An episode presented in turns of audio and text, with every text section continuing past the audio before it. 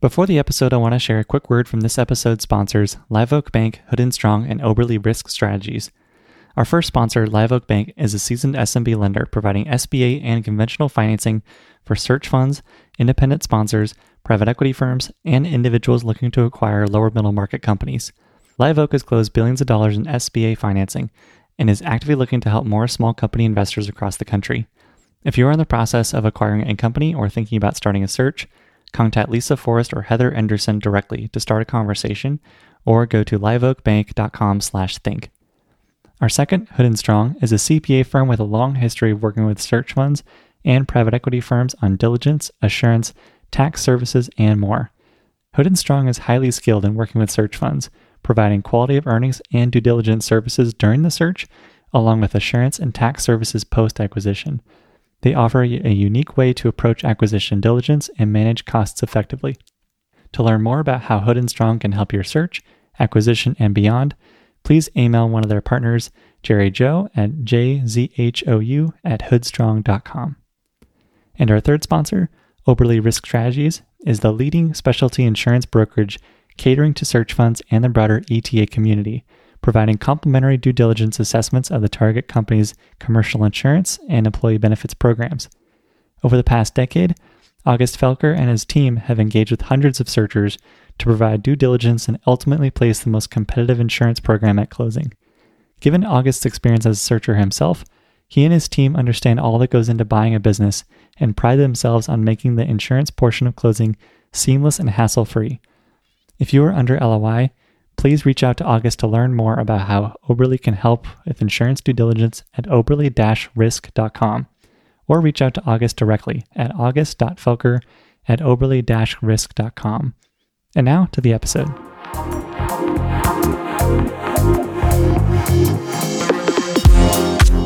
Hello and welcome, everyone. I'm Alex Bridgman, and this is Think Like an Owner this show seeks out conversations with business owners and private investors to learn how to acquire and run small companies, with a special focus on search funds, micro private equity, and small company operations.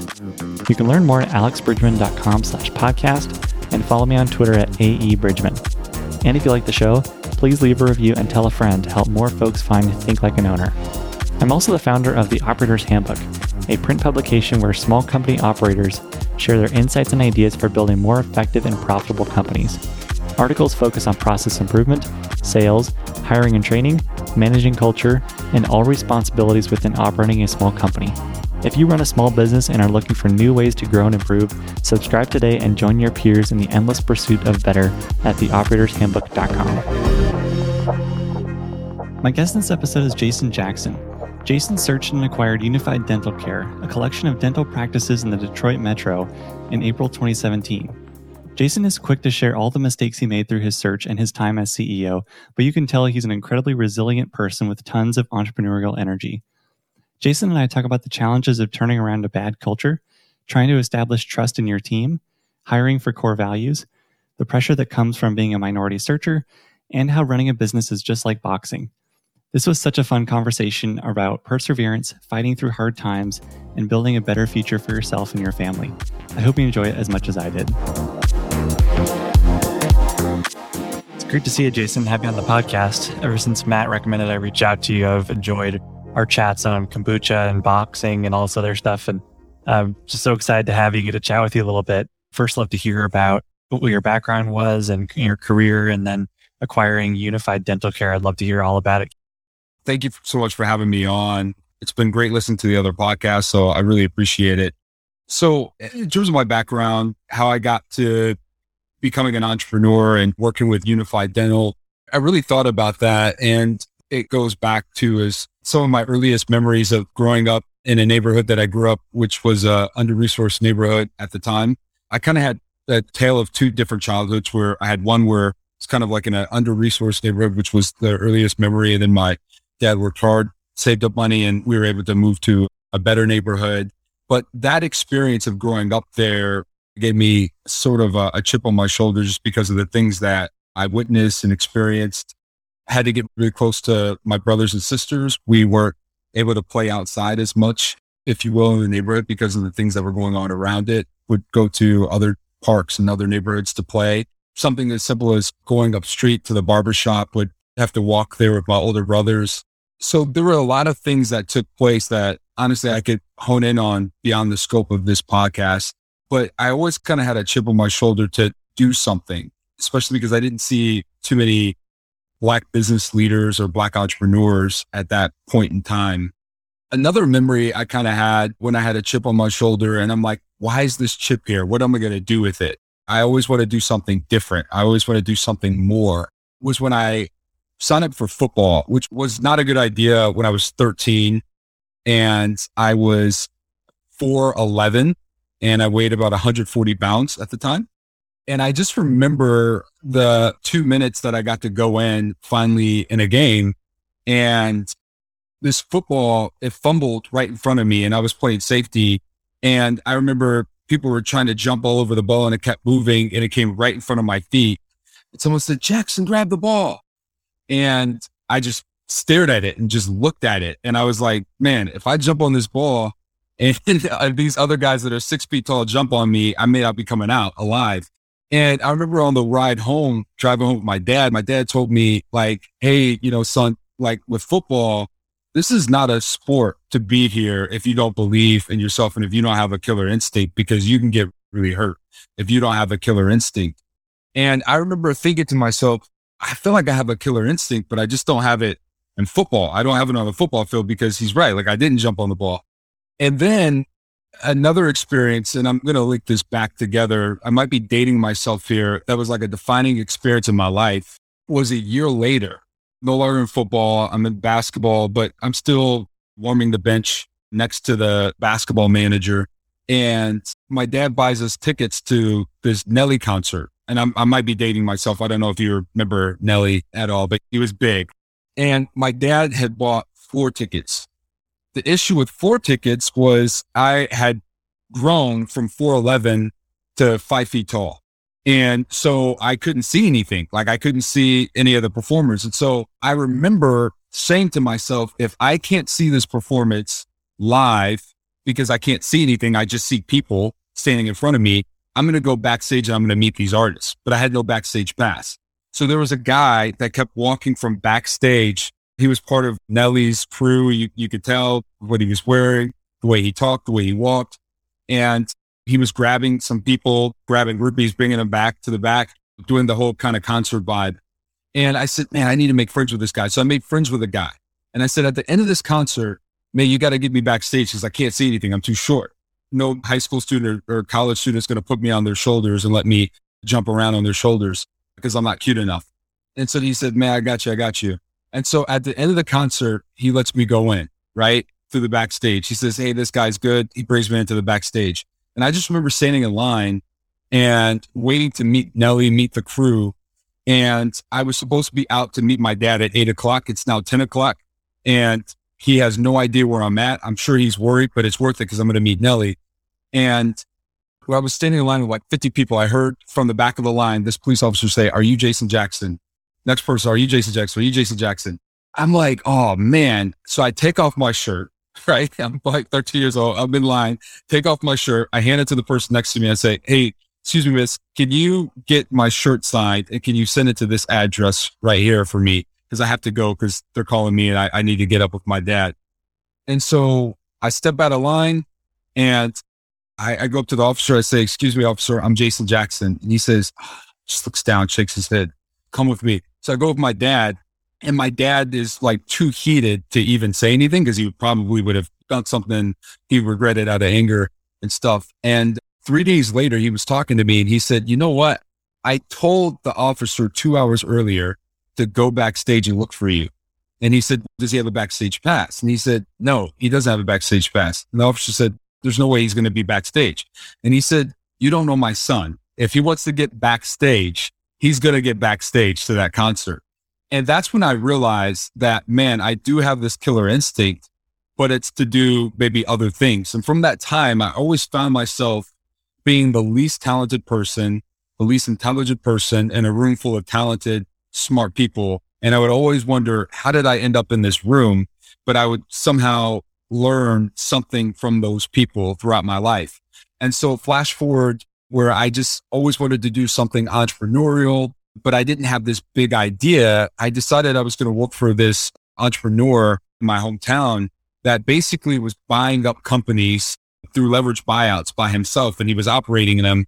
And then he was growing them and like he was buying multiple companies at a time. And I was like, wow, I've never seen anything like that in my life. And at the time I was working full time and I was in a full time MBA program. So I was doing both full time to pay for school. And so I remember I worked late. I had a class and I was going to miss class. But my wife said, no, you can't miss class. You need to go to this class. So I decided to go to a class. And that's where Maddie Stepp was speaking at the class about entrepreneurship through acquisition through the search fund model.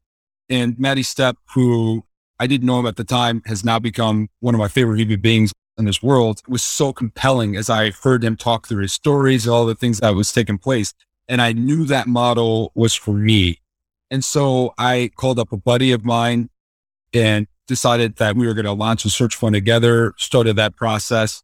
And as we started that process, we started looking at a lot of different businesses. I would call them straight down the fairway, kind of typical search fund businesses that were high recurring revenue, B2B, as much as possible, low customer concentration. But as we started searching more, we started looking into healthcare practice management. And what we saw was that it had all of the same check marks as a search fund and that it was an industry where there were baby boomers with non-traditional exit alternatives. In the case of dentistry, you had these dentists that were baby boomers that were looking to retire and they wanted to sell their practice, but the dentists that they were looking to sell their practices to were graduating with like $300,000 of school debt. And on top of that, they wanted more flexibility. And so all of those ingredients didn't create a good exit alternative for those dentists. And so that's where private equity buyers began to create these DSOs to buy these dental practices off the dentists. And then there's also a play of saying, look, you went to school eight plus years to create clinical quality care, to provide great clinical quality care. We went to school to provide all the other aspects of a dental practice, marketing, HR, finance, accounting, you name it. So we can partner together. We'll be the non-clinical experts. You be the clinical experts and we'll partner together. And so it just looked like it was a very attractive industry. Although it wasn't recurring revenue, there was a high repeat customer base to it. So we thought, okay, let's start looking in this industry. And that's where we came across this one company in particular, which we would end up buying that would become a part of unified dental partners. And the business at the time, it was located in Detroit, had three offices. They were bigger offices than a traditional dental practice. It was doing a good amount of EBITDA and it had an upward trajectory of how the business had been growing year over year. As I spoke to the broker, though, one thing that he mentioned is that the deal had been under LOI, but the buyers had ultimately walked away from it because they found some character issues in the seller. And because of those character issues, they decided to walk away. So I'm just going to let you know these are the things that he had done before. And some of them were non related to his profession, but some of them were related to his profession. Like he had run into some issues with billing with Medicaid and it was Medicaid's fault. It was, was the story that we were being told. And so I was a little bit skeptical, but then I was thinking, man, this is like month 13 of my search. I only have a little bit. This hourglass is running out. What am I going to do? Let's take a look at it. I have a friend that lives in Detroit. I've seen the way that it's been transforming. I like the story. I like where these practices are located in terms of the service that they're providing for the community. And I started to look into it. And the way that I thought about diligence was okay, before I do your traditional quality of earnings diligence first, just to see that the numbers are what they are, I want to make sure that this revenue is compliant because if the revenue is not compliant, the way that he's making money is not the right way, right? Basically, it's not with integrity, then it doesn't really matter if this Q of V checks out. So basically, I reached out to a couple of searchers at the time that looking at healthcare practice management and particularly dental deals. And I said, Hey, do you, you guys have a person that does the chart audits to make sure that the revenue is compliant? They said, yeah, you can go with this person. this outfit that's going to cost you about 20 grand. I was like, oh, geez, 20 grand. It's like 5% of our research fund, man. And, or you can go with this outfit that's going to cost you like eight grand. And it's like a guy that just does services on the side and stuff. And so I was like, I'm going to go with eight grand out- outfit. And we went with them. And at the time, they had seen some things. The, the person, the consultant had seen some things that were questionable, but the person was not a dentist. And so he would always say, I'm not a dentist. And so I kind of have to defer to his explanations because what he's saying is checking out, but I'm not a dentist. Afterwards, with the report, we took a look at it and we thought it was good, but it ended up being a thing where it became a major issue. And the unfortunate thing is, I didn't find that out until after we bought it. And why did we move forward with buying it if we had those reservations? Honestly, I think that at the time, if I'm being honest, there were a couple of subjective things that were taking place. The first subjective thing that was taking place was that, again, as I mentioned, I had felt like this hourglass, the sand in my hourglass was running out on our search fund. had no idea what I was going to do. I already take a risk to do a search fund and was making less money than I felt like I could make doing something different. So I wanted to pay off. The second story that I told myself was that, man, if this guy is doing all kinds of crazy stuff, like I thought the guy was on drugs at the time, which I found out he was on drugs. If this guy is running a successful business on drugs, then surely I got to be able to run at least at par business as he's running, not on drugs, right? That was like my mentality. And then the third thing I thought to myself is that I could probably outstructure, provide a better structure, deal structure so that if there is something that I'm just missing, like we're going to catch. And it ended up being wrong. And what happened is we bought the business two weeks later, which mind you, this is only four weeks after my second child was born. My daughter was born. Four weeks later, we had bought the business. I'm walking around the office and one of the employees tells me, Hey, yeah, we're not able to accept this insurance at this place because of the audit that's taking place. What audit are you talking about? The audit. I have no idea what you're talking about. The audit. And so I was like, what? So I bring my partner into the room and then we basically start to hear that he didn't share that they were under investigation and that he basically had made material misrepresentations in the asset purchase agreement. And we thought we were buying X, we were buying Y. And so just to pause right here before I go on to the next part, what would I do different about my due diligence process looking back on it now? The first thing I would say is that when it comes to due diligence, the outfit or whoever's in your diligence stream, the one that's more expensive, right? So like the law firm that's more expensive does not necessarily mean that they're better than the law firm that's less expensive.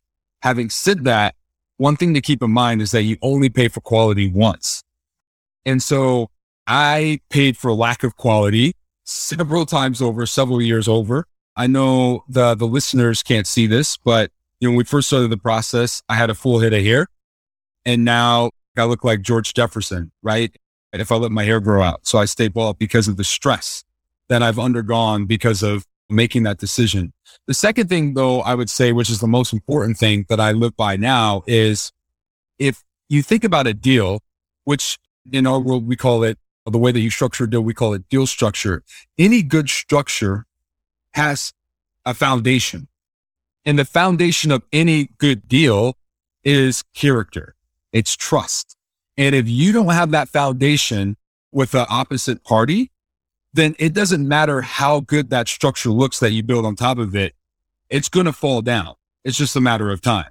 And you may be able to rebuild it because of the industry or because of your own savviness or whatever it might be. But you would have been much better off if it is a good industry, buying something and working with someone that has good character, has a good foundation. And so that's the ultimate thing where, you know, when we heard that he had those character issues, we should have just went the other way. And that's the way that we look at business now is that if we hear it's a character issue, we don't care if we feel like we can outperform. If we feel like it's being mismanaged, we're just like, no. Okay. The next thing I would say though is, okay, here we were in this situation and now we got to run the business. And you bring up boxing and that's exactly the situation we were in. Like typically the search fund world, particularly in your first year, goes by the same motto as healthcare professionals, which is the first thing is do no harm. That's the first thing that you think about when your first year of being a searcher and you're being a search fund operator rather. And the thought process is, or any operator for that matter, the thought process is that, look, like you can be in the room, but don't touch anything, don't break anything until you know what you're touching. And we were in a completely different situation where we, it went from us being new CEOs to us being turnaround CEOs in literally like a two week instance. That's how long like the honeymoon lasted was two weeks. And so we realized that to give the boxing analogy, it is very much so that time where Mike Tyson once said everybody has a plan until they get punched in the mouth. Like we had gotten punched in the mouth, we had gotten rocked and we were against the rope and we are like, okay, like we could just say, man, screw it. Yeah. Like we're just done. We didn't sign up for this. You guys didn't sign up for this. Yeah. We admit we hold our hand up that we got ourselves in the situation, but look, let's just try to do a fire cell or let's move on with our lives and I'll deal with my nightmares or let's start swinging. Let's start trying some stuff. And so really what we decided to do is we really started to focus on three things. The first thing is culture. The next thing is compliance. And then the third thing we focused on was processes and policies. And I'll talk about each one of them. When you hear culture, it's like a buzzword, like a word that everybody kind of talks about, but people, you, you don't really know how to explain it. It's kind of like when you first get married, people tell you, yeah, it's all about communication. Thanks. Okay. what do I, how do, where do I go from here? How do I kind of fly deeper? How do I fly lower and get in the weeds a little bit, so to speak? And so really for us, let me back up. I, I, I read that it's, this is a book called Believe Me Storytelling. And it was written by a guy by the name, I think, Mark Margolis, which is, he's a cultural anthropologist. And he said, to learn about a culture, you need to listen to its stories to change a culture, you need to change its stories. And what we realized is that the culture of this organization, meaning the behavior of this organization was all about themselves. It was all about, at the time we learned who was with this seller and who was performing things for the seller in any way that you could possibly think of and who could kind of get ahead of the next person it was like a backstabbing, kind of conniving behavior in ethos of this organization. And so our first thing we wanted to do was to create some core values and say, okay, this is what the business stood for before. This is what we stand for now. And here's our mission. And I remember still to this day going into the practices and going into the breakout room with each of the offices. And at the time it was, it's like 70 employees altogether and saying, this is what happened before, right? This is the way of doing things before. This was the culture before. This was the behavior before. Now we're here, right? And if you were a part of that culture before and you did some of those things before, that was the past. But now is the future. And so it's a new start. So if you would like to perform better and do things the way that you should have done things before with integrity, with commitment, then and eh, with professionalism, then you're going to love us. We're going to be great people to work for. But if you want to act like how you were acting before and how the culture was before prior to us being here, then this is not going to last very long. So your job is safe, but it's safe for now. And all the other things that you did before, sins are forgiven, so to speak. This is a new slate and we'll see how things go. What were some of those stories? Are you able to share a few that you had to change within the company? Yeah. So look, they were billing for services that had not been done and they knew that services not, had not been done. So people were doing that for them. They were seeing patients based upon how much money they thought they had. And even the patient waiting room was big, but if they felt like, man, this person doesn't have a lot of money, this person was going to wait a little bit longer than the other person. It was like they were showing up to work at whenever they wanted to show up to work. People would cuss like patients out like they give had patients and not have patients. They would cuss patients out and then expect they were still going to have their job. There was, I learned about so many different relationships with the seller. It was ridiculous. Oh, you were really, oh, you, that person was in the relationship. Okay. That person. Yeah, exactly. Like it was just, it was nuts. Like the owner had relationships with employees. Yeah, exactly. Like several. Like coming into that situation, we kind of gave that talk and we said, Hey, there's a new clean slate. If you want better, know better, do better. If you want better, this is the time to do it. Maybe you couldn't do those things before. Maybe you felt like you were doing the wrong thing, but you wanted to have a job. Now you could do the right thing, have a job. In fact, that's the only way you're going to have a job. And so what I thought was, man, we're giving them a new opportunity. This is a new slate. Like people are going to just fall in line. They're going to comply with these core values. And it sounds silly, but that's what I thought, right? This is a new opportunity. It's a new slate. But the reality is that people don't conform to core values, right? They, they don't like adhere to core values just because you say, Hey, these are our core values. You have to hire for those core values. And so that became a difficult thing for us that we realized about two to three months into this business is, wait a minute. Yeah, we have these core values, but we can't expect that the very few people that have that exude these core values are going to stay with us and that the new people that we're bringing on are going to stay with us if we continue to have these people. And so we learned about this hiring method called top grading. And that's where you basically use like a fact based, rigorous way of analyzing applicants based upon their past performance.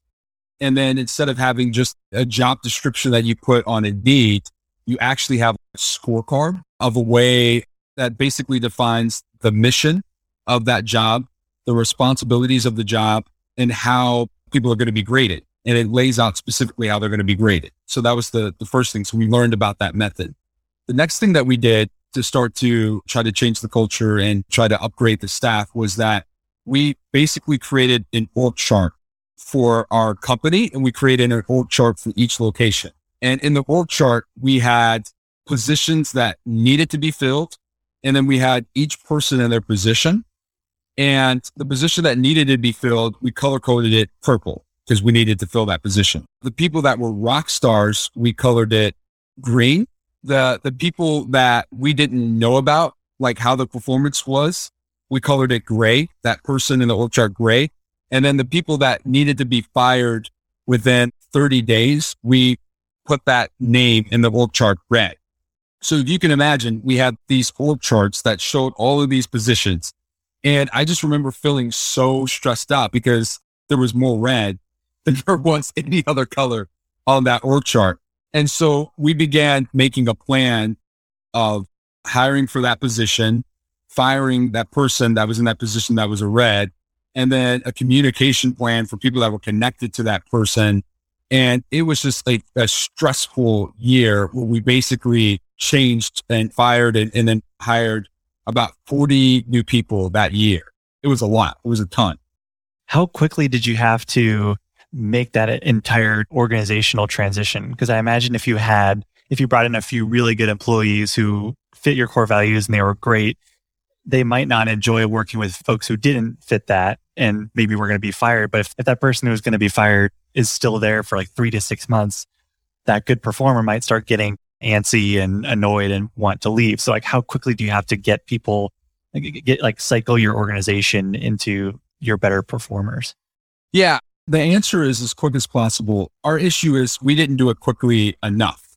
It was always, it should have happened a lot sooner because of the reason that you brought up, which was when you brought this other person in there and you've sold them on the core values. You sold them on the vision. We, we had people applying to our jobs, Alex, and they were like, man, I worked here like a year ago. Man, you guys were just nuts, man. Like I left, but we hear that you're trying to do something new. We hear that you guys are good people.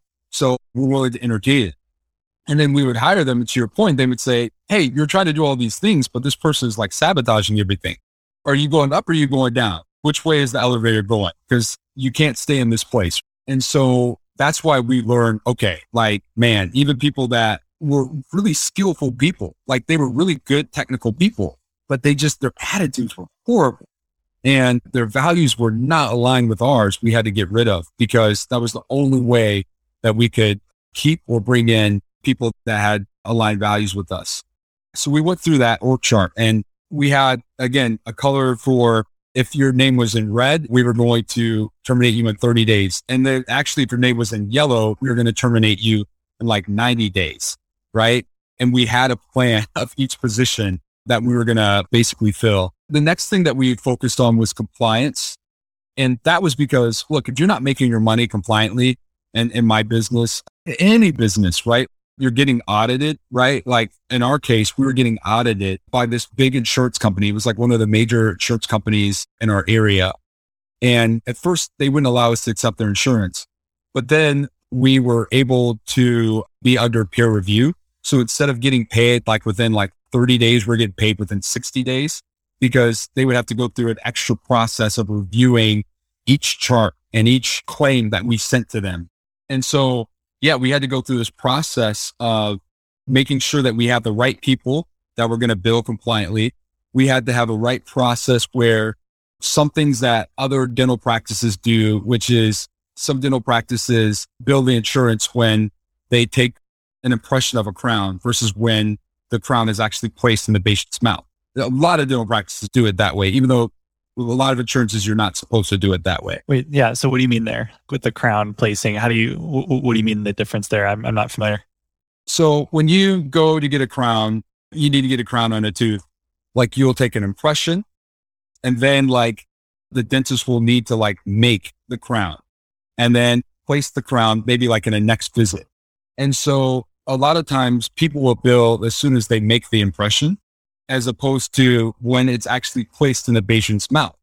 And like sometimes insurance companies that have that in their policy that you're not supposed to do that, they'll be like, it's not that big of a deal because a lot of people did it. But like we were doing everything by the book and still do everything by the book till this day because we realized that we had reputational damage that we needed to recover it was interesting because the same insurance company that we weren't able to accept in 2017 until later on in that year, the same insurance company that we were under audit for the earlier part of 2018, by 2019, we received an award for providing the most amount of quality service for kids 13 through 18.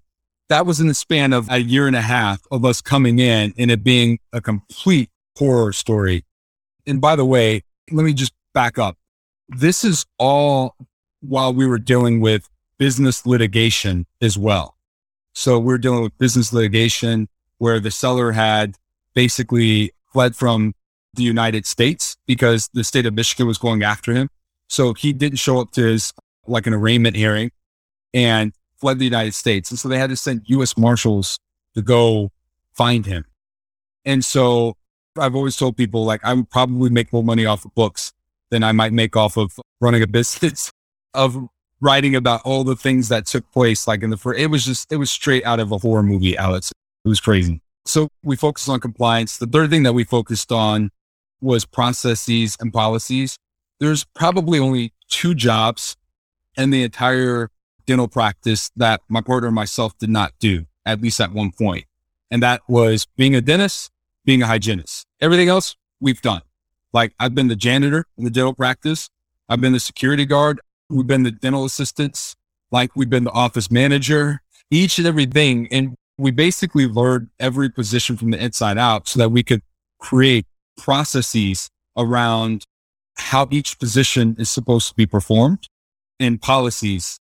It literally was a situation where we had gone from being these new CEOs to, in the blink of an eye, we were now turnaround CEOs in a turnaround situation. And one kind of invisible person or a group of people that I can't give enough credit to was our board. Had a really great group of people that were on our board that, you know, Todd Tracy, Michael Aubrey, we had Susan Polmeyer at one point, and it, it still was on our board, still participates with our board. And then a guy named Keith Miller. Like these board members were very gracious. They understood we were going through a lot of stress and they gave us a lot of time and helped us to, it's the proverbial when you get knocked out in the round. And that's like the most important time that you have with your coach is when you sit down on that stool and they're like, Hey, you just got knocked down this round. If you don't want to get knocked out, you got to listen to me closely where it's like a very high stake round. It was a very high stake round and they provided great coaching. And I can't say enough of how great those folks have been. Going back to your story of getting backstage, what, what, what do you think that talent was that you've been able to grow and really develop into this ability to lead or take over operations and companies and do all these different roles and turn around companies? Is there a talent or skill or some ability that you can put your finger on that kind of correlates all the way through from that backstage moment? Look, I've thought about that. And the way that I think about that is in two ways. One way, I call it the hidden yes. A lot of times you're being inundated with hearing no so many different times in life because of the, the situation that you grow up in and like opportunity gap situations, whether it be a school you want to go to, whether it be a business, you're constantly hearing no or a lender, whatever, you're hearing no. And so what I called it is like the hidden yes. Find a way to get to a yes. Find a way to make it happen, which comes to resilience. Like at that point in time, like that concert, right? I can't see anything. What kind of concert is that? I would have been better off in the nosebleed section because I could see more than I could see like on the floor, but I couldn't see anything. And I was like, no, I'm going to find a way to, to get in backstage. And being an entrepreneur is very analogous with that is that you're going to hear no often. And if you allow that to, to get under your skin and you take that personal, then it's going to be a very stressful place to be. But if you say, ah, they said no that time, then it's only a matter of time before I hear a, a yes. I need to approach this from a different angle. I just feel like that's anyone that I've ever seen that is a successful entrepreneur has had that resilience in them where they look for that hidden yes. And because all it takes is just one. And in our case of operating our business, I still remember thinking, man, this is horrible. Did we lose all our investors' money? They just gave us this money four weeks ago and in their portfolios, are they underwriting it as 70% loss, 100% loss? I don't know. And then really it just became a thing where I was like, man, I'll never forget David Dodson's advice. David Dodson is an investor in the search fund space and also a Stanford business lecturer. We wanted to continue to pursue this business litigation to try to be remunerated for how we had been lied to. And I remember he said, he was like, Jason, how much do you think you'll get in an upside scenario if you guys win this business case? said, yeah, maybe we'll get a million bucks back. And he said, okay, a million bucks. And how much do you think you'll sell the business for one day when you go to sell? I was like, ah, probably six times. He was like, okay. So if really you think about that, a million bucks, you think you're going to sell the business for six times. If you divide a million bucks by six, that's about $160,000, 160,000 bucks. I should know my math, but he said, wouldn't you be better just thinking about how to grow the EBITDA by $160,000 and sell for six times and that would equal the million rather than spending all your time, your energy and focus just to maybe get a million bucks from this seller? And I remember thinking like, wow, that was a really good way of looking at it. So I can't go anywhere else. I can't look anywhere else right now for somebody to come save me. The back is against the ropes, so to speak. We're going to have to come out swinging. I think out of this if we want to make it through to the next round. Yeah, it's the idea. If you want to be right or do you want to make money? That's a good one. That's exactly it. I haven't heard that before, but that's exactly it. Better said. That's a great moment of wisdom, though. Like, there's probably a lot of ego involved there too. Like, I know I'm oh. right. I know that this guy wronged me, and I'm going to do whatever it takes to make sure that he's punished. And I've been recouped my losses and my pain. And so how hard was it to just turn away and start to push that kind of th- that thought out of your mind and just start focusing on your business and ignoring the wrongdoing that may not have been punished to the full extent that you wished for? Look, it was incredibly difficult. It was incredibly difficult because it was just very emotional and I choked, but it wasn't, I'm not about to cry, but at least not now. I cried, I cried back then.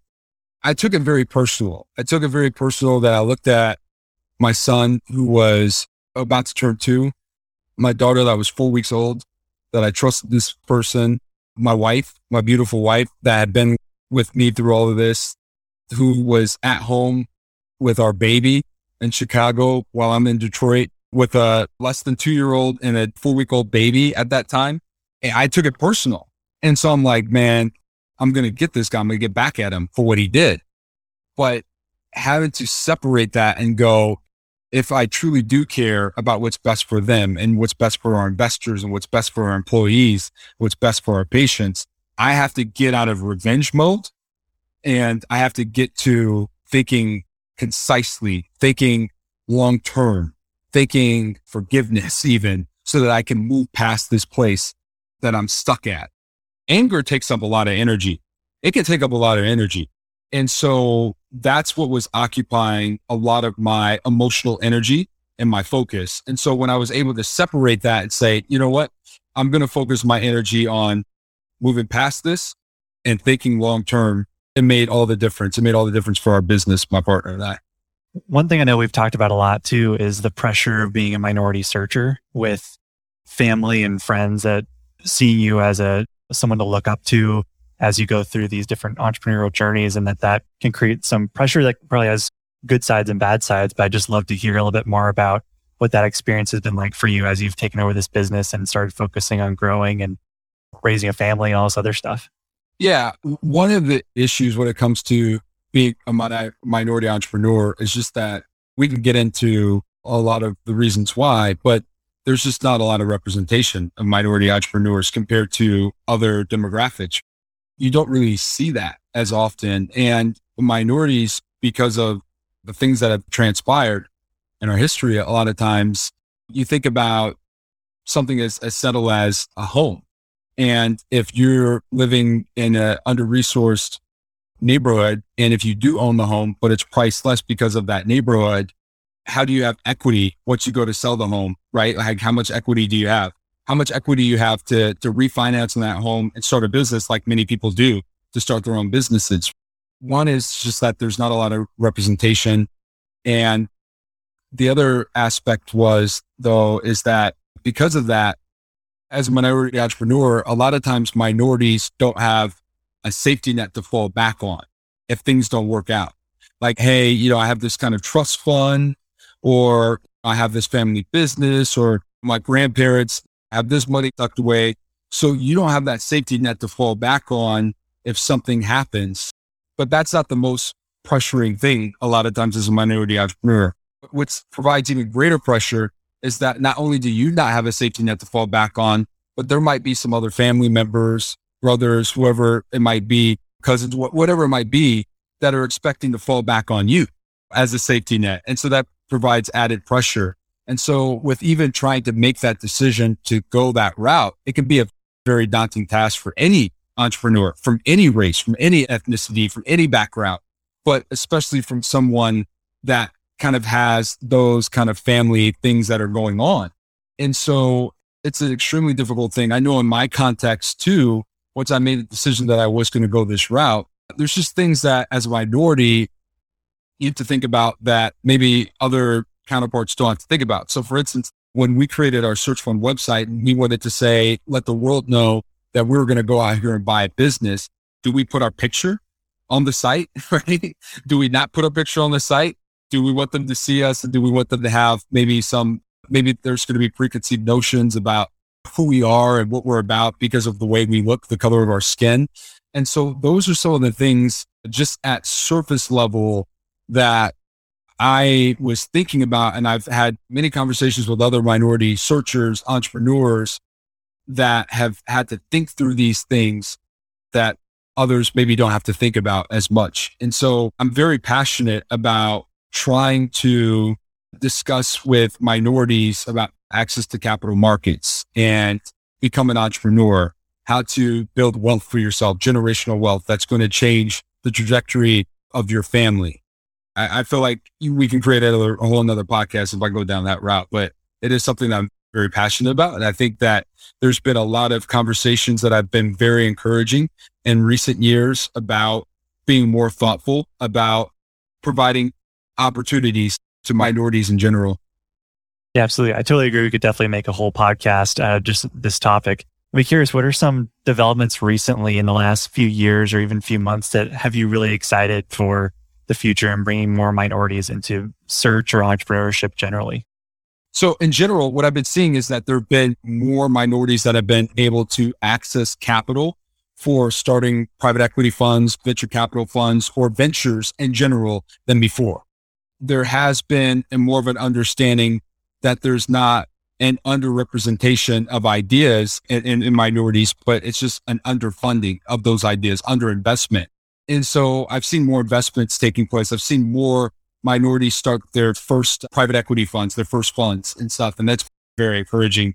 And quite a few come to mind as I think through that. Second thing, though, I would say in terms of the search fund space is I've seen there be more of an emphasis on providing resources for minorities that are in the search fund space. I saw that there was like a, women's searcher network that was created that's been providing some great resources. I've been hearing they've been doing some really cool things. We actually started myself and several others, Keith Burns, Michael Curry, Marcus Scott, Monica, and Jane Kagwa. We've started a Black Searcher Network where we provide resources throughout the entire life cycle of the search fund from just starting your search to investing in search funds for Black searchers. And it's been about a year since that started. We've had several webinars. We've heard a lot of encouraging feedback and we have a lot of vision for, for things that we'd like to do in the future. Yeah, it's going to be hugely exciting. I'm excited to see where that goes. Moving into some closing questions, what college class would you teach if you could teach about any subject you wanted? That's a tough one. So the usual suspects, I, I would teach about entrepreneurship through acquisition. I just think it's a great place to be. I think that would be the main thing. I, I would talk about entrepreneurship through acquisition. I would teach a uh, particular class on accessing capital, particularly from the standpoint of minorities as well. I would like to talk through survey a class in that try to think through what else. Those are the main things that I've, I've thought about in the past. In fact, those have been the main things I've been invited to speak about. That's going to be exciting too, to be able to speak in some of those classes and, and start to share your story, and be on that other side where you mentioned earlier about watching a class and Matt Estep was the guest there. It must be pretty awesome to now flip that around and you're now speaking to these classes of future entrepreneurs. Yeah. Look, I'll never forget. I went to one conference and there was a, a person that was speaking and they were talking about their experience in business. And at the end, when there was a Q&A time, the person rose their hand. They said, Hey, just real quick question. Did you ever do anything wrong with your business? The place erupted because the person was painting like a rosy picture of everything that they had done and all the decisions that they had made. For me, I feel like I'm the type of person you'll listen to me and you'll raise your hand, ask the question, excuse me, did you do anything right during your time operating a business and being a surgeon? So it's better to be unknown than infamous. But that being said, if I can help people not make the decisions that I've made, it's very, very exciting because I realize that it, it's taken a lot to turn things around. Yeah, that can be really exciting. What strongly held belief have you changed your mind on? I think it was the thing that I alluded to earlier. I was of the thought that, again, it's probably going to sound silly, that everyone wants to change. Everyone wants to do better. Everyone wants to be better. And what I really learned through our process of trying to scale our organization and, and, and executing that turnaround plan where we were trying to have a different culture than the culture that was before was that a lot of people don't want to change. A lot of people don't want to get better. A lot of people want to do the minimum. A lot of people don't want to do things the right way. And as enthusiastic as you might be, as much potential as you might see in them, a lot of times people will only arise to the potential that they see in themselves. And so, irrespective of what you see in them or what they could be or what they could do, it doesn't matter if they don't see that themselves and they don't want better for themselves. That was a very, very difficult thing for me to have to grapple with because it was a lot of people we had to, to make decisions for in terms of terminating their employment. Yeah, absolutely. We reviewed that whole roller coaster and that could probably be its own episode too, which would be fascinating to do first of all. But yeah, there's gotta be tons of lessons learned there. What's the best business you've ever seen? I thought about that because I, I am a fan of your podcast. The fan is able to get backstage and have a conversation. And I thought about it and I don't necessarily the way that I thought about it before was a particular industry or a particular business in a particular industry. But just the best business that I've ever seen in general is a place where the management is able to provide clear, succinct vision of where they see the business going and they're able to provide opportunities where employees could really go after it. They can grow. It's clearly defined like their ability to grow within the organization. They're compensated, not just monetarily, but in other ways for being a huge part of that. That's like the best business that I've seen. And I've seen several businesses I've seen like that where I'm still, I would still love to model our business after some of those businesses, even in the search fund space. Just a lot of great organizations run by a lot of great people. Anyways, I feel like that's kind of like a cop out answer, but I feel like it's a sincere answer is that any business where people are just believing and they're putting their best foot forward, an organization where, you know, in my, in my day, I drove a lot of bad cars. And so every once in a while you get a bad car where you, it won't drive anymore. So what do you have to do? You have to put it in neutral and everybody goes to the back, especially if you're a real friend. You go to the back and you start pushing that thing together. And organizations where people understand that, hey, my foot may get stepped on while I'm pushing this thing forward, and I might step on your foot, but it's not because we want to hurt you, but because we want to push this thing forward. And we all understand that we're pushing these things forward. Those are the best organizations that I've seen. Organizations where it's like, ah, you hurt me, you stepped on my foot, I'm done pushing right? because you wanted to step on my foot. Those are some of the worst points that I've seen. It's really incredibly difficult to move things forward. So those are the kind of best businesses that I've seen is where everybody is pushing things forward and knowing that if they do step on each other's toes, it's only to make things move forward at the end of the day. I love that answer. It's definitely not a cop out one, so don't feel bad about that at all. That's I like that one. Okay, gotcha. It's, it's gotcha. almost like the inversion of best business. What's a business you want to avoid? Like management that's trying to just giving up on each other or not fighting towards a unified vision for the company. If you inverted the best business question, like what's the worst business? What are some other things that a worse business might do? To your point, it is the inverse of that, which is it's just lack of trust. And in fact, I'm quoting Patrick Lencioni, where he talks about abs- absence of trust as the first foundational principle, like where people just don't trust each other. The management doesn't trust each other. Management doesn't trust the board, doesn't trust management. If there is no board, the employees don't trust the management, the management, they don't trust the employees. That's just a really, really hard setting to do business in is where there's no trust. And I can't say that enough because of the situation that I was in. If you don't have trust, like you don't have anything and trust is something that is earned. It's not something that is just given. It's not something that, that is just expected. You have to earn the trust of individuals through basically doing what you say. And so, yeah, any organization where there's just not trust there, I've seen even it, there can be big organizations too, Alex, right? Like where big corporations where there's a lack of trust, people will spend more time arguing, looking out for themselves than they will actually getting real work done when there's no trust, making sure that they're moving up and that the other person's not moving around them or backstabbing them. And so a lack of trust, it just wastes time. It wastes energy. It wastes focus. It, it wastes resources. So the inverse of that is better things. Yeah, absolutely. Thank you so much, Jason, for sharing some time. This has been really fun to have you. And we could probably record two or three other episodes on top of this one. So looking forward to those in the future. But thank you for sharing some time today. This has been super fun. Thank you so much. I appreciate it. Thank you for having me. Thank you for listening. I hope you enjoyed today's episode. If you enjoyed the show, please consider leaving us a review and telling a friend to help more folks find Think Like an Owner. I also want to thank our show's sponsors, Oak Bank, Hood and Strong, and Oberly for their support. For full episode transcripts and more information, please visit our website at alexbridgman.com slash podcast. And if you want to learn more about the Operator's Handbook, please visit us at theoperatorshandbook.com and join your peers in the endless pursuit of better.